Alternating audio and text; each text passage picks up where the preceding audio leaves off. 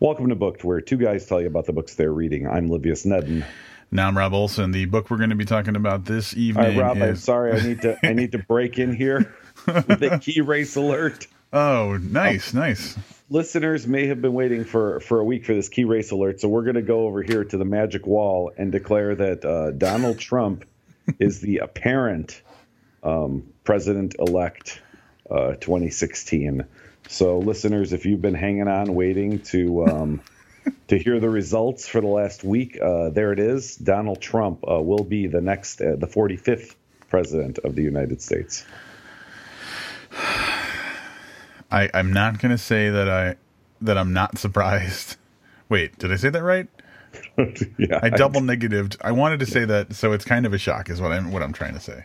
Yeah, you know, as I think it was to, to pretty much everybody. Um, Rob and I off the air. So when we recorded the last episode, the reason we bring this up, if you didn't listen to the last episode, we're recording it during election night, and we're kind of making fun of how the press was handling it, and and we were talking a little bit about it. But right after we got off, we we talked, I think, for like another hour, Yeah. just just podcast business and stuff. But what's that website that you went to, Rob? I don't remember. It was a series of numbers, and you said they were the most accurate at predicting. Oh, 528. Yes, that- five, yeah. So as soon as we were done, Rob goes, "Wow, man, 528.com is is predicting uh, 538. 538.com. Sorry about that. yeah, is predicting um you know, it was like super close, but Hillary Clinton was winning by like 3 electoral votes if I remember correctly. So you and I went on we were talking uh, about some other stuff and you went, "Holy shit, dude, they're predicting Donald Trump is going to win." And I think my exact words to you were, "Holy shit, that's the first time anybody has said that that Donald Trump will win other than Donald Trump." I don't think anybody. Yeah. yeah, and it, it was like suddenly just ridiculous odds. It was like 70% likely that Trump was going to win. And I was just like, what? Yeah, it uh, it, it caught everybody off guard. I, I did wind up watching. Um, so right when we were done, I, I- I wound up watching. You know, kind of flipping through three different um, news stations, waiting for someone to make that declaration. But yeah, you could just tell how surprised the the actual um, newscasters. Um, for for lack of a better term, is because most of these people are very opinion. I was watching like CNN and Fox Yeah. News, so I mean, there's everybody's got a side, right? Right. all of them were just in shock and and these are people whose job it is To know, deliver yeah. news and yeah, Yeah. like and and not be shocked by by what they're telling you it was it was really something special so um, for anybody who's not aware uh, yeah that's it. Clinton out trump in. That's it. Done. Clinton out, Trump in. Um, can I tell you my favorite thing that's come of this whole thing? Sure. Is the Joe Biden memes. oh god. The joe biden memes are have been fantastic because they're not new but all Right. the new ones have really yeah you, you are absolutely correct. Just, I, I, I, Joe Biden has been just such a non-entity. Like I know he's done stuff, but like he's always done the clownish stuff. Like um, when Obamacare passed, I think it was Obamacare when when Obamacare finally became a thing. You could hear on the television, like live TV, Joe, like kind of whispering to Obama, "This is a big fucking deal." Do you remember when that happened? yep i do yeah So that's my that's been my impression of Biden the whole time. And so these memes where it's like he's being like he's pranking the incoming um, President Trump, it just oh, it's just so fun. I love it. I've gotten to the point because you're right because he has been such a non-entity that in the back of my head as you're saying this, like I'm thinking, like I'm pretty sure all those memes are accurate. Like that's actually him, and I, I know that's not, but that is the most that we know about Joe Biden is uh is the memes. So All right, I just found one. okay. Um, Biden, I'm going to put an angry cat in his drawer. Obama, no Joe. Biden, there'll be a note saying, "Try to grab this pussy, Donald." Obama, seriously, grow up, Joe. Yeah, Oh, maybe Joe Biden should have run for president because I think I'm pretty sure. All right, so maybe not me, but if you ran on the Democratic ticket versus Donald Trump, I think you might have won. I think it comes down to, and we're not going to make this a political episode, but um, what it comes down to is, I think that there was as much like of an unexpected right wing uh, presence as there was just like the left side of everything wasn't feeling what they got. Like, you know what I'm saying? Mm-hmm. Yep. Um, like, I don't really care about Hillary Clinton. But, Like, everybody's got their own opinion. I wasn't super excited about Hillary Clinton being the Democratic nominee. Mm-hmm. I believe that had there been a different nominee, it would have been an entirely different story. I, I agree wholeheartedly with you. Um, the reason I mentioned you is I actually tried, and I'm not allowed to run on the Democratic ticket. So why they they, they told me to go to the other side. Oh, oh, so, oh! I see what you're saying. Yeah. yeah. Yeah. yeah. so I just I'm not I'm not allowed to run as a Democrat. So 2020. Um, you're gonna be my campaign manager. Yeah, yeah, I could do that, or I could just run on the Republican ticket. So they can't do much worse nowadays. So all right. All right. We're gonna run opposed. It's gonna make it's gonna make the podcast uh, interesting. We're gonna oppose each other in the next presidential election. You know, I, I, know we'll be around four years from now, but we we may have to have some kind of there may have to actually be some kind of booked election. I love it already. I wish I would have thought about this like six months ago. um. So the book re- we're reviewing tonight. Are we done with the key race update? Uh, we're going to find out if there are any key race alerts during the course of this. Seems unlikely, but I will happily break in and, right. and let you guys know. All right. Um, good. Well, thank you. Thank you for the key race alert. I'm glad that everybody now knows. Finally, everybody is aware that uh, there will there will be a President Trump. The author. All right. So the book we're reading tonight is South Village one of the Ash McKenna books written by Rob Hart. Here is his bio. Rob Hart is the author of New Yorked and City of Rose, featuring Ash McKenna. He is the associate publisher at MysteriousPress.com and the class director at LitReactor. Previously, he has been a political reporter, the communications director for a politician, and a commissioner for the city of New York. Rob is the that means he had like one of those red phones and Batman could call him, right? Yes, I, I, think that we may have used that joke in episodes 259 and episode 293. Damn it. It's still funny to me, and that's really all that matters. Rob is the author of The Last Safe Place, a zombie novella, and his short stories have appeared in publications like Thuglit, Needle, Shotgun Honey, All Due Respect, and Helix Literary Magazine. He lives in New York City, unlike Josh Malerman, who does not. There you go, bringing that up again. Just, I mean, any anytime I know you're wrong, I just have to wallow in it. Here's a little bit about the book. Ash McKenna used to be an amateur PI, emphasis on amateur. Despite good intentions, he made a mess of his life in New York, so tried to build a new one in Portland. But after a traumatic turn of events, he ends up on a commune in the Georgia woods, binge drinking cheap whiskey and waiting for his passport to flee the country and nightmares that have followed. Then a man is found dead, known only as Crusty Pete. The commune dweller is sprawled in the dirt, having fallen from a high rope bridge. Written off as an accident, but Ash suspects something more sinister. As he looks into Pete's death, Ash is shocked to find the supposedly peaceful community houses a rogue faction preparing to commit an unspeakable act of violence. Ash has to make a choice run or put his skills to use and try to stop them. But he doesn't know who to trust or where the faction is planning to strike. As he struggles to put a stop to the violence while keeping his own demons at bay, Ash finds that it's only a matter of time before one or the other puts him down for good.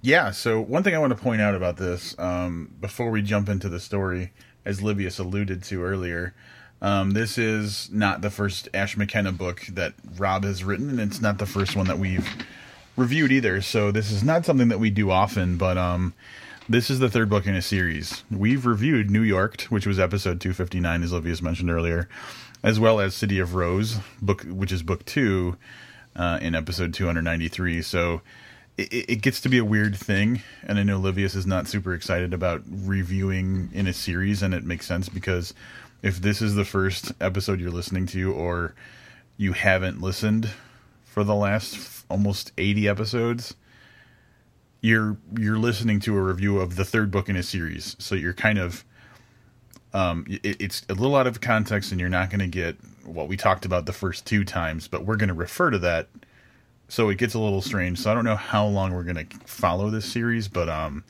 just in case you want to get more based on the characters and what we're talking about, and if you want to understand what we refer to, um, check out episodes 259 and 293. Excellent disclaimer, Rob. A little wordy, I guess, but. yeah, I mean, I love reading books in a series. I just, you know, kind of, as you had mentioned, I'm just not sure how much sense it makes to people, listeners yeah. who didn't read the other ones. But that being said, I did read this with a somewhat critical eye, um, knowing that we had talked about this last week, actually, um, you and I off off the air. Um, yeah, I think it reads fine as a standalone. There, there are references made to his past, but I don't think that, that there's anything. Clearly, you would benefit from knowing more of his backstory, but if somebody just picked this up, I don't think that they'd have any trouble keeping up with what's happening. I'll agree with that. Like the key things that he refers to from his past um, are addressed, I think, at the level they need to be in order for you to just read this book out of sequence um, without it being like, oh man, they keep talking about some other book I need to go read or man, what are they talking about? It kind of hits a sweet spot. Yeah. Now that being said, I am not that person. I could never start reading a book by reading book three. so yeah. that would that would, yeah. that would drive me nuts. Yeah. So um, this book picks up shortly after um, City of Rose. Ash McKenna, as it said in the um, in the synopsis, uh, has decided to abandon all civilization and go live in a commune while he deals with a little bit of the fallout, personal fallout from uh, from the book City of Rose. So, um, third book, we're we're starting to see a pattern emerge. Um, Ash is in a new location um, with new people, and of course, shit kind of goes wrong, and he has to get um, involved. Uh, reminds me a little bit in structure, not not that I think it borrowed or anything, but the Jack Reacher books are a lot like that. Like Jack Reacher just kind of wanders around and winds up getting into these situations. Yeah. So there's always a very new, well, at least from the five I think or six that I read years ago, you know, kind of same thing uh, in that there's always a new environment around him and always a reason for him to get pulled into something, even though really he's not looking to get. He just wants to be left alone. it's just Ash McKenna's in that same boat of uh, can't be left alone. Has to get involved in, in whatever's going on around him. And since we're observe making general observations, one thing that I'm picking up on is for who's supposed to be kind of a mu- not musclehead, but like a, a rough and tumble guy from New York. He ends up landing himself in really soft and weird situations often. So in okay, so maybe maybe my wording of that's going to come back to bite me. But so in the first book in New York, there was just kind of strange. I remember there was a thing where um, the these local people were sending tourists on what was like a weird scavenger hunt, but it was tied somehow into um, the drug trade, which was broken up into these different factions. But the factions were like, um, you know, run by uh, you know transgender people and and so it wasn't just like your normal setup. There was some flair to it. Um, oh absolutely. Yep. j- jumping over to, to portland he's a bouncer in a vegan strip club. And so there's an you know there's an influence of of veganity in in that. And now he's in a commune in georgia. So there's always these like uniquely hippie-fied weirdo situations. That's my obser- observation. I don't know if you if you were thinking that way, but that was something that's kind of been popping out. Like this tough, you know, brutish guy always lands in these weird. It's a commune or it's a vegan strip club or it's you know something like that kind of places. Yeah, that's um, that's uh, that's a very interesting observation. Um, yeah. that you didn't think I, about at all. Well, no, no. Well, you know, I, th- I think my my I don't know. My thought on him is that he's he's purposely seeking out places that that are less crazy than than New York. So um, Portland, although crazy, you know, he goes to a vegan club and, and that's landing a job. So a little bit on the hippie lovey dovey kind of side. And then he just straight up was like, there weren't enough hippies there at all. So see, like it's a commune. Like he's looking for like the least confrontational, maybe places after the first book. Seems to me. Yeah, that makes sense. Um, so like Livia said, we we uh, discover him in this commune, and one of the first things that happens in the book is that, uh, like it says in the synopsis, this crusty Pete guy uh, is found dead, and so, uh, despite Ash's attempts to distance himself from um, stressful and dangerous and messed up situations, dead body.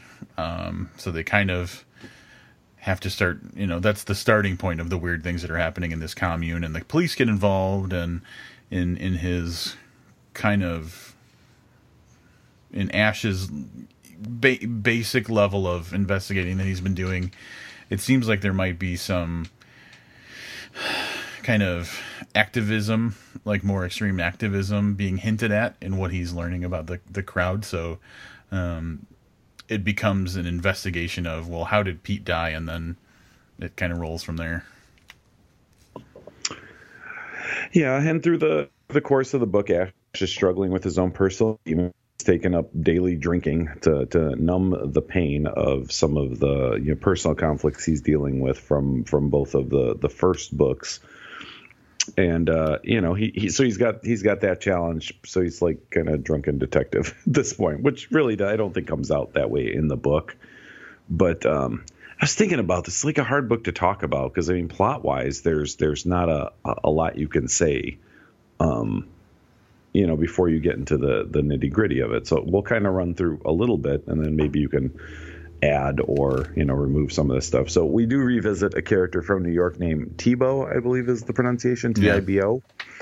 And he um, left New York in the first book um, after coming into some money and, and wanted to, to you know kind of change his lifestyle a little bit. Like I said, Ash, I think he was just kind of looking for for something a little different. So he, at the end of um, the first book, if memory serves correctly, um, it, it, has intention and plans of moving to um, moving away and, and, and, setting up a commune. So so we revisit him, but there are other characters that that have uh, have come up in this book, and we'll, we'll kind of touch on on at least a few of them. We mentioned Crusty Pete, although he's less of a character in this book and, and more of a corpse, uh, we never actually interact with Crusty Pete.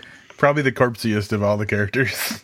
yeah, um, and then you have Aesop, who is um, the one person that Ash kind of is is closest to at the commune because they they work in the kitchen together. So he is teaching, um, he is teaching Aesop is teaching Ash um, how to cook vegan meals for everybody at the community dinners that occur every night.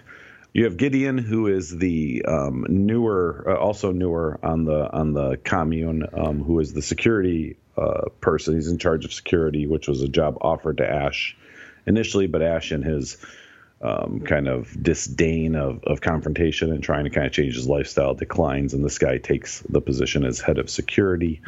Um, you have Marks, who is another, um, I don't know, more of a more of an activist hippie, I guess, yeah, a, yeah. a, little more in the the the I was gonna say the violent side of, of, of hippies, but he's really kind of a little more rough and tumble and, and anti-government more than pro peaceful lifestyle I guess, type of hippie. You got uh, Sunny and Mooney, who are hippies that are also cam girls, um, who do a who do a show from from the commune and, and do pretty well for themselves. Uh, and then and then another cast, you know, more a little bit more of a of a a few people that that I don't want to say are inconsequential, but they kind of come and go through through the course of, of the story on the commune. Yeah. So um, the story essentially is very dipped in hippies. Like we spend a lot of time in our in our commune environment, and so um, this, so I, I'm going to kind of divert from the story for a minute just to talk Livius with you a little bit about something. So, um, how how did the hippies make you feel? How, how, did the hippies in the story make me feel, or how yeah. did hippies make me feel in general? Well, I'm assuming you have a general feeling about hippies, which might have been reflected when you are reading about these particular hippies. I, you know, I, am I'm, I'm not a big fan. not a fan of the hippies. I, am not a big fan of hippies. Um, so I was having a conversation with someone at work the other day, and um, what came up was like all the political blowharding that's going on right now, and um, and I, I, I was thinking about something that's been bothering me for a while, and um, in my life, I've had some pretty extreme liberal friends. And at some point, I kind of hit a point where I'm like, at the oh, so I'm going to take a step away for a second. So we were talking. So the conversation that made me think of this was there. There was a guy I was talking to who was basically saying that saying that like people's like extremism, whether they're more conservative or or liberal, um, could be uh, was being um, demonstrated on like a horseshoe, like an image of a horseshoe. And the idea was like the more extreme you get to be as a liberal or or a conservative, like you actually end up being so close to the same thing you know just with a different approach that they're essentially the same people so the far extreme liberal people really there's not a lot of difference between them and the far extreme conservative people which brings me back to my point i had these really far liberal people that were just so unbearable because everything was their cause and if you didn't do exactly what their cause was then you were a bad person. And they, everything came down to this issue. And it became so just maddening that you couldn't just have a conversation or say something off the cuff or, or have a good time because it all came back to being like cause related. That it was, it was just like, I can't fucking have a conversation with you. And there was really reminiscent of that in this book. There was like, the normal cool hippie people who were just like, man, I'm chill about stuff and I'm just trying to enjoy life. But then there was like the absurd, absurd liberal weirdos who are like, you're a tool of fascism. And it's like, yeah, who can have a conversation with those people? That's yeah, and and you know, for a while I thought you were just kind of going back to the beginning of this episode because it feels like a, a, good portion of people are that way this this week. Yeah, and uh, so this book was timely in that yeah, I think I think we saw a little bit of, of, of what you're saying through social media and, and news outlets and, and whatever. Um, yeah, and, and I have known and, and had reason to know um, some some very hippie type people um, over the course of my life, and and, and I, I've been lucky enough, and, and maybe I'm just repellent enough that the really extreme ones I've I've only met or you know in in passing. Um, and and that the rest of them are kind of like you know uh, it's Livia's kind of eye roll on some of my ideas more than like fighting fighting the good fight against yeah. me so to speak yeah but no I understand what you're saying and and, and yeah and that that yeah and, and again I, I keep I, I, relate this back to this week because I found that um, you you almost get to the point um, with current events that the people who are anti-racism have basically gone full circle. And you're right; they're coming around to the other side of the horseshoe, where they're basically um, almost racist against people who aren't supportive of their cause. Yeah, which is anti-racism. So yeah, I, I, your your your your friend, um, your coworker made made an interesting point and one that I'm gonna probably dwell on a little bit. you know, I mean, my own personal life as I continue to watch events unfold around me in the world as you can, I continue to ignore events that are unfolding around me in the world. Um, can I tell you, all I've done is listen to like news radio for like seven days straight now, uh, every chance I get. And, and is this like Schadenfreude? Like you're getting the pleasure out of someone else's uh, suffering, or a, a, little bit? But I'm going to say something. I, I found that I'm listening more and more to Fox News. than I am to anything else. Register your complaints at at Booked Podcast on Twitter. Correct, absolutely. um, but uh, so back to the book and how this relates to the book. Um, the commune re- represents the spectrum, I think, of of liberal people um, pretty well. Like from the the the carefree, peace loving, like I just like to sit here and barefoot and paint on this painting type of harmless hippie to like the, the crazy, ridiculous. Oh, and the cam girls who are probably yeah. like probably the coolest characters in the book besides our our boy Ash. Although Aesop ends up being really awesome too. But um to like the I mean borderline I guess what would what would what would the extreme side on liberal be? It's not fascism. I don't know. But anyway, like like the crazy super militant uh, liberal people. So the book has that spectrum really well represented within this commune. And as the story unfolds, um, the thing that is alluded to in the synopsis is that um, there is kind of a an, a militant almost faction of of these people who are plotting something that's just not not not good for everyone. Yeah, I, I, I, think you're right, and I guess I didn't think about that as I was reading it, but now that you mention it, it did seem like a very well-rounded um, representation. Um, I think we're going to let go on plot. We'll throw in that there is a local sheriff and there's an FBI presence, of course, as there is in any activist extremist story. Um, and I mean, that's that's really it, right? That's all we could talk about.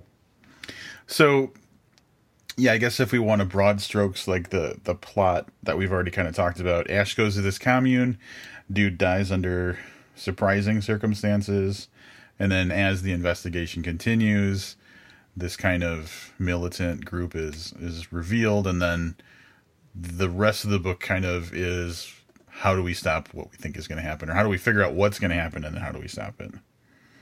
I'm going to go ahead and throw out a spoiler. There's a fourth book upcoming in the Ash McKenna series. So I, am going to tell you right now, Ash makes it through the book, which probably isn't a surprise to anybody. He survives uh, physical dangers and and I hope this isn't too much of a spoiler, alcohol withdrawal. Yep. Yeah. So, um, yeah. So one thing I like, like I talked about with the hippies, was kind of a. I keep saying hippies. I guess they are hippies.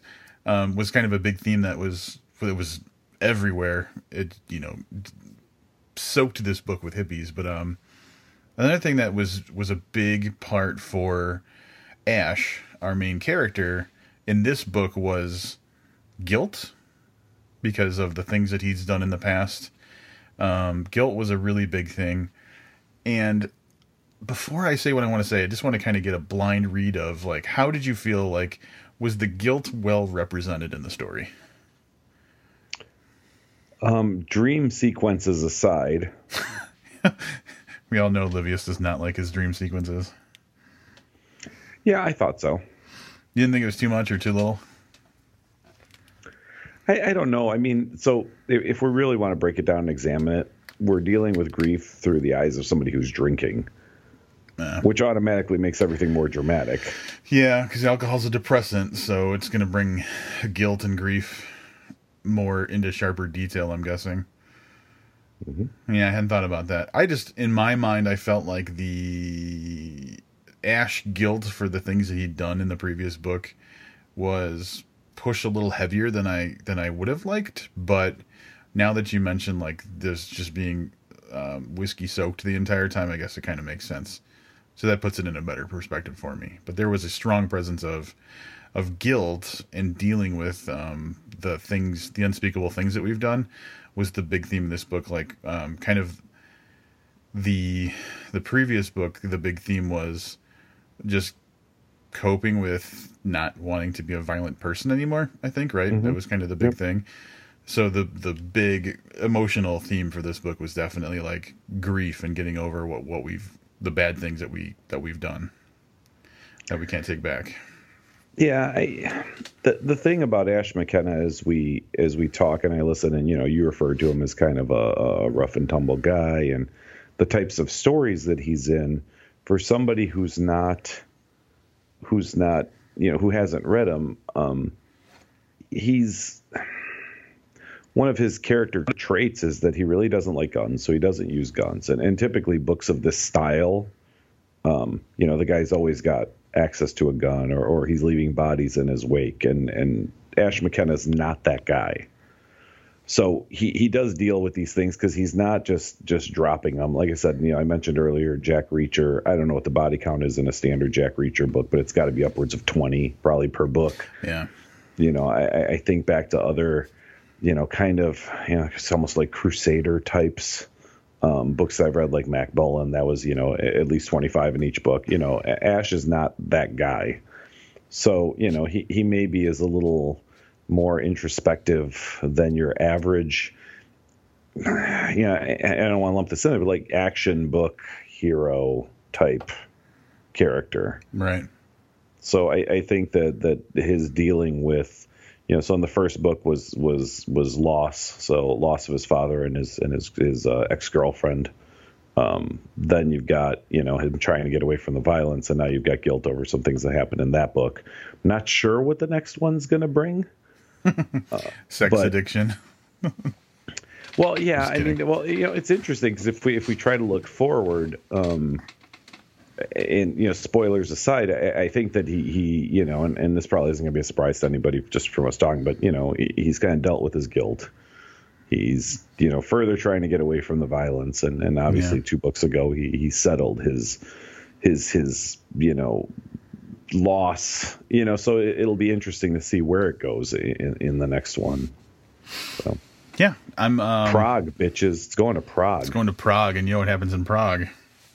Porn. Porn like happens the in porn Prague. capital of the world, right? I'm I'm just guessing. So, um, I'm gonna Google what happens in Prague, and it, and it's going to be disappointing. I know. Oh wait, I'm just gonna go back to what happens. Um, here are the here are the results that I'm getting. What happens if no candidate gets 270 votes? And it's I'm guessing elect. I'm hoping they mean electoral votes. What happens when you die? They're, they're talking about Jill Stein. What happens? She didn't get 270 votes in the election at all. What happens when you die? What happens in Vegas? What happens after death? And what happens if you miss jury duty? uh, so that was good. I That went a nice. different route because I actually Googled Prague porn capital. Yeah. I'm just going to read some of the, the titles that came up or some of the, the web pages, the, you know, headlines that came up there. Why are so many porn actresses from the Czech Republic? uh, Paradise for Porn Industries, Prague. Uh, special report gay for pay in Prague. Is that Uh, a a key a key uh Prague uh key Prague update? Gay for pay. Gay for pay. Yeah. So um, Ten places to meet women in Prague. uh, they're all they're all in a, a like a, an audition studio for. Yeah, it's the same building. It's just ten different rooms. yep. So Uh, um, you ready to kind of wrap this up?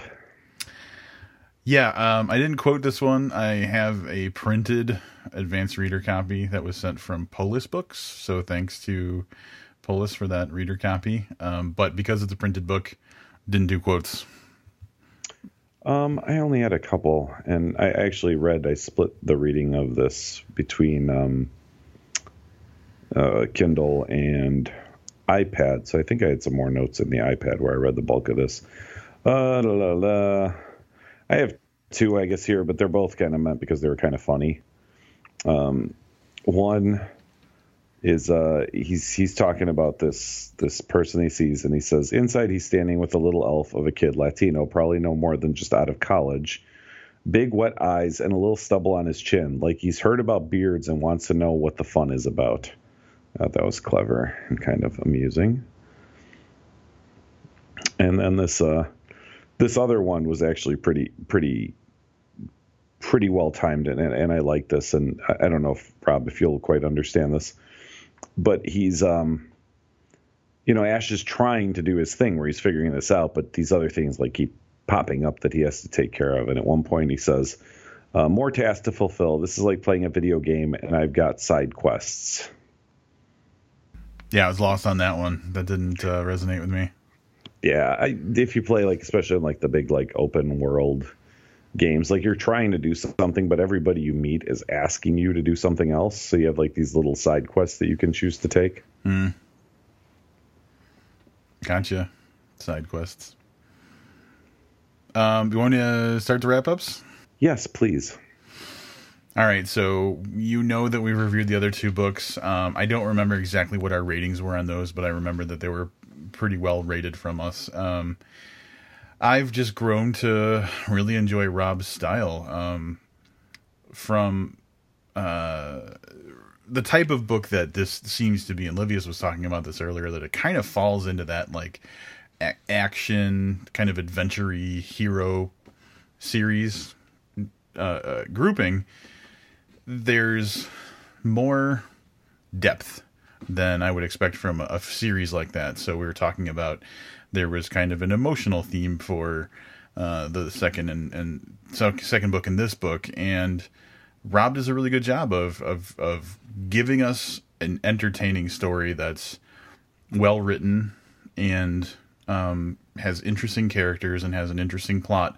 But on top of that, um, there's a there's a an obvious, a very obvious character progression for the main character. There's always something that uh, whatever mystery that needs to be solved in the book is just something that's happening while his character is going through something. And in this book, there was definitely an obvious like putting your demons to rest kind of feel at the end of the book, which is something that he was battling with so so seriously throughout the book. So, uh, just very well balanced. And Rob is a really solid writer. Uh, it was an entertaining book, and like Livia said earlier, uh, even though this is the third in a series, you could very easily pick this up and read this uh, independently.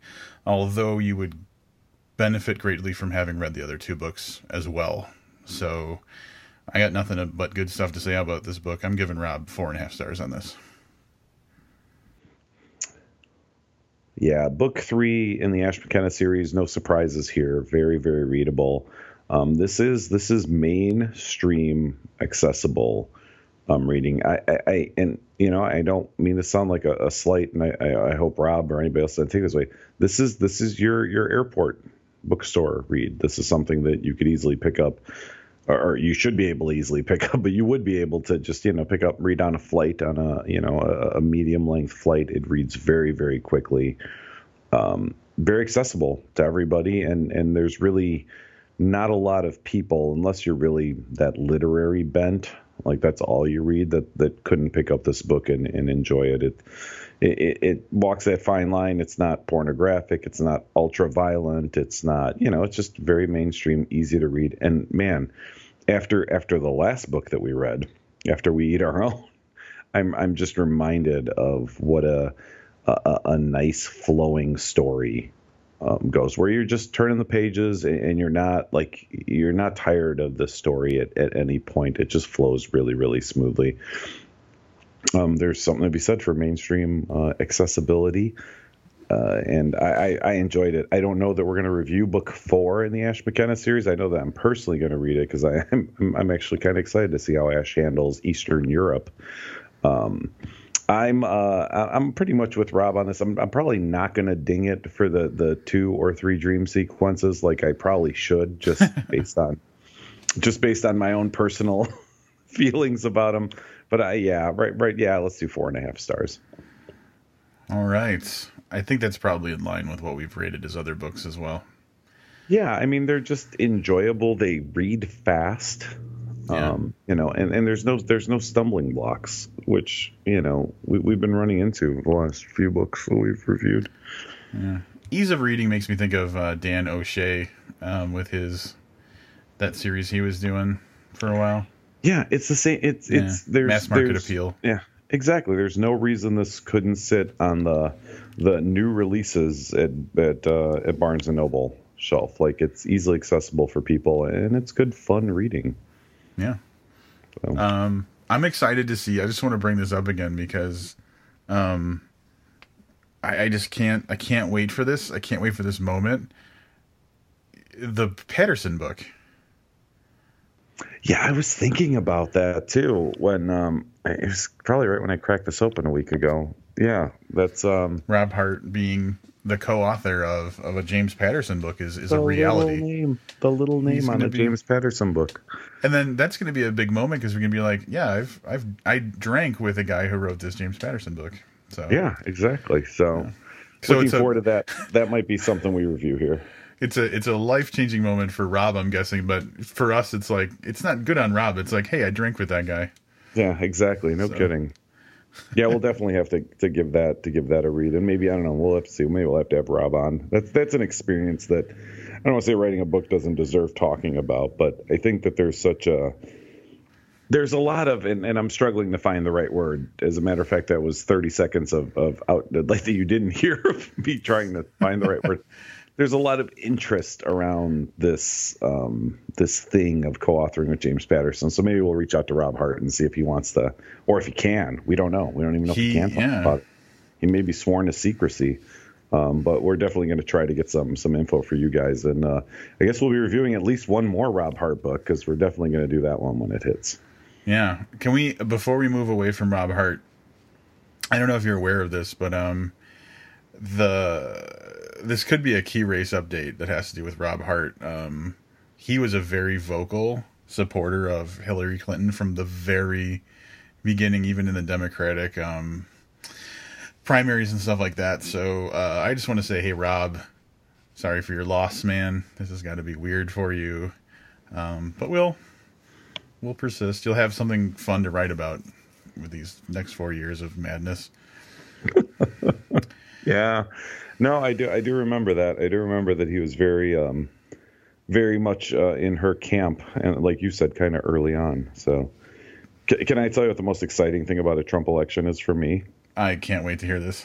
All right, so so what is what is one of my biggest things that I'm passionate about? The rights of smokers.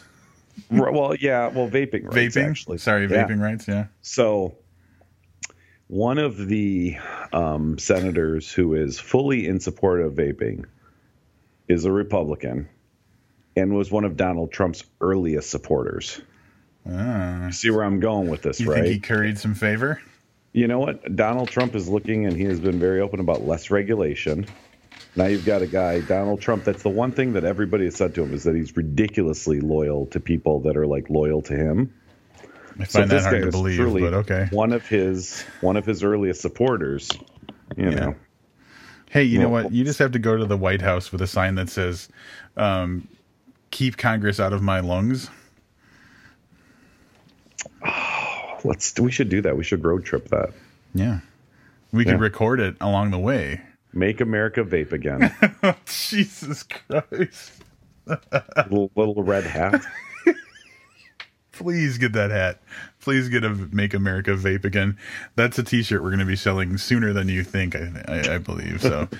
um, um, nobody steal that from us. Uh, I was going to say something. Oh, uh, we could record like a road trip going out there to the Make America Vape Again rally in DC.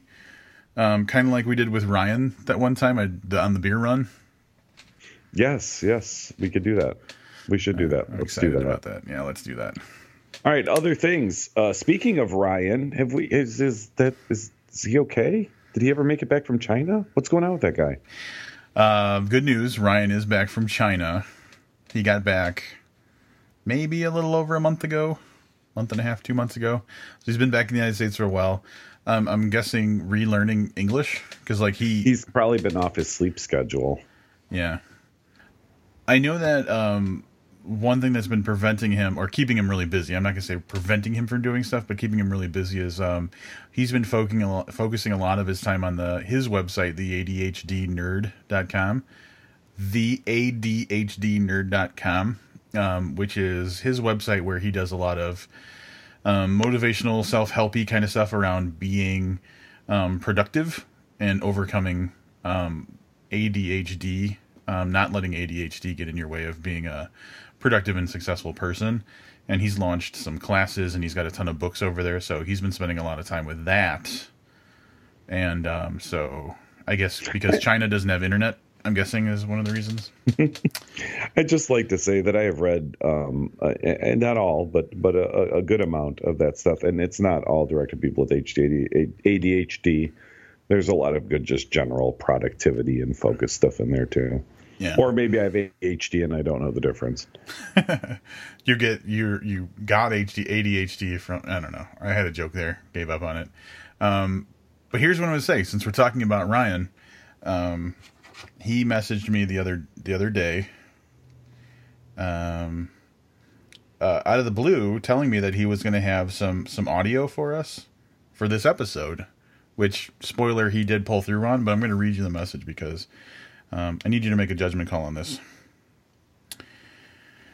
so I get a message um, Saturday night that says you'll have some audio for me by 11:59 a.m. on Monday, or I'll send you hundred dollars to Donald Trump.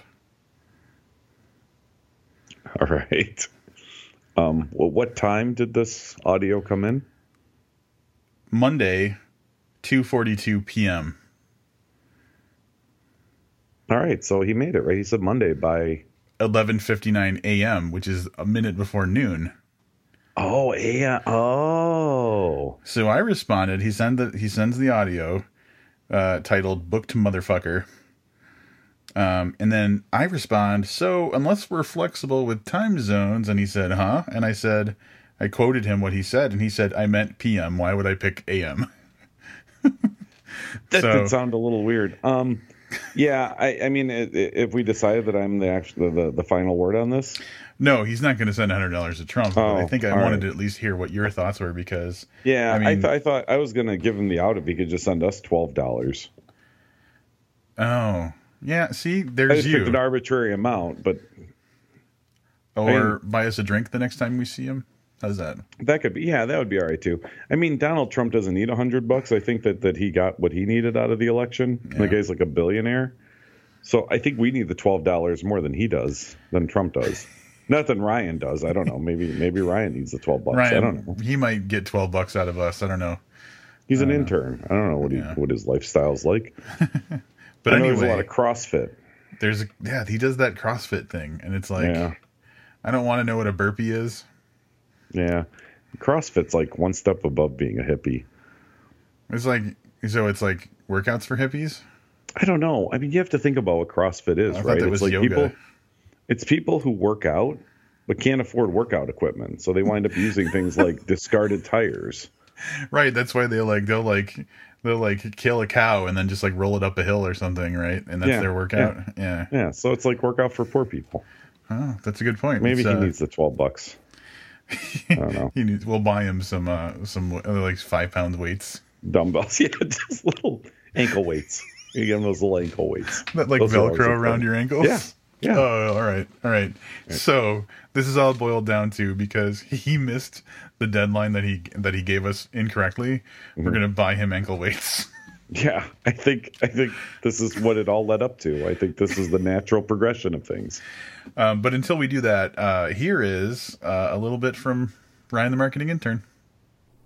Hey, this is Ryan McCrae, the Booked Podcast marketing intern. Sorry I've been away for a bit. I was in China, and now I've just gotten back in the flow of things, and I just want to hear about great books.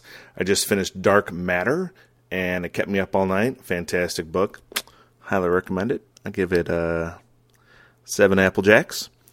And uh, you are probably wondering what to read over the holiday season, and you should read the book pa- podcast anthology. You can get it for free at bookpodcast.com. And you just uh, put your email in there, and bibbity bobbity boom, you're done. And you get a great book, a big anthology, and there's some fantastic writers in there. And that's been about it. I've been Ryan McCrae. I am the marketing intern for the Book Podcast. At least I st- think I still am. Yeah, just listening to that, I think he's got weak ankles. and you can hear it. You, if you go back and listen, listeners, rewind like two minutes and listen to that again. That's some weak ankles talking right there. It is obvious in the replay. Weak Mm-hmm. ankle conversation going on. All right, a couple other quick things. Can I tell you about something that I watched? I'd love to hear. I'm still laughing about the weak ankles. But I know you can keep laughing, and I will say this is not about the message I sent you. That I sent Rob a message that I'm sure Good. Rob probably it probably took him ten minutes to process what the message actually said. Because I did start watching a new anime, which is not what I'm going to talk about. Um, but I finally watched the movie The Handmaiden, which we talked about here Yeah, yeah. Because it was the um, what was the original book? The Handmaiden's Tale, The Handmaid's Tale. I think it was like finger something or other. Yeah, Fingers Fingersmith. Yeah, Fingersmith. I think that's what it was. Oh, that is that. Hold on a second. I don't know. Now I'm confusing myself. This is some weak ankle shit right here. Some weak ankle shit right here. Yeah. All right, hold on a second. The Handmaiden, which is based on the Fingersmith, which came up as one of the most erotic books. Remember? Yeah, yeah, was- yeah, That's what it was. Yeah. Yeah, so the movie, um, which also we talked about, based on the fact that it's, um, It came up separately, and then we made the connection. I remember this. yeah. so the movie was made by um, uh, uh, Park Chan Wook, who did Old Boy, which immediately um, made it of interest to me. But those two things came up very separately, and then we figured out it was the same thing, and it became really, really amusing. so I finally got around to seeing this, and holy shit, is it a great movie! Really? Yeah, I really, really enjoyed it. It's on the long side; it's like over two and a half hours. Um, and and I'll give you kind of the the the gist. There is a um, a, a woman who's a pickpocket. She's been raised in a family of, of thieves mm-hmm. um, who is contracted, so to speak, to basically help con a rich young woman into marrying a, a con artist that knows her family. So she is sent there with the job of being the handmaiden, and her job is basically to convince her her mistress. I think that's what it's called, right? When you work for someone like her mistress to to right. marry this um this alleged count. I'm putting air quotes count because he's really just a con man. Um, what a great, it, it, very a little different in in storytelling style because there's like a really hard perspective shift halfway through the movie. I really really enjoyed this. So just kind of following up on us making fun of the Fingersmith, and then finding out that this is being adapted to a movie that I want, finding out about this movie I want to see, and then finding out it's an adaptation of something we made fun of.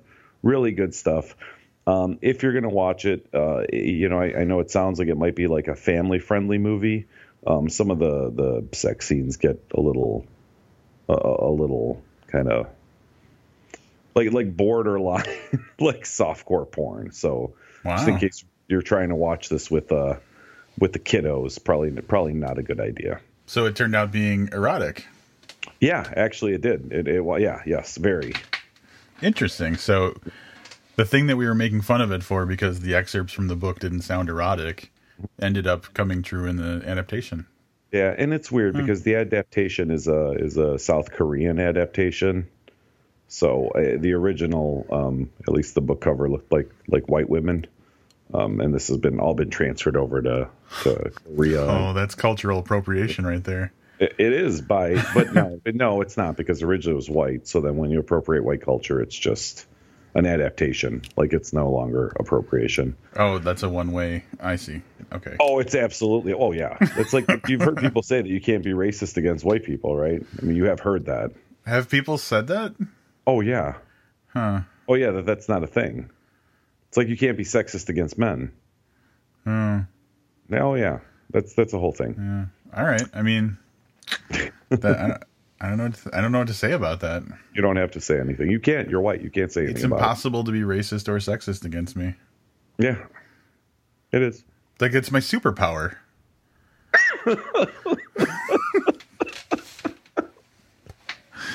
All right. If nothing else was accomplished tonight, I discovered what my superpower is. God.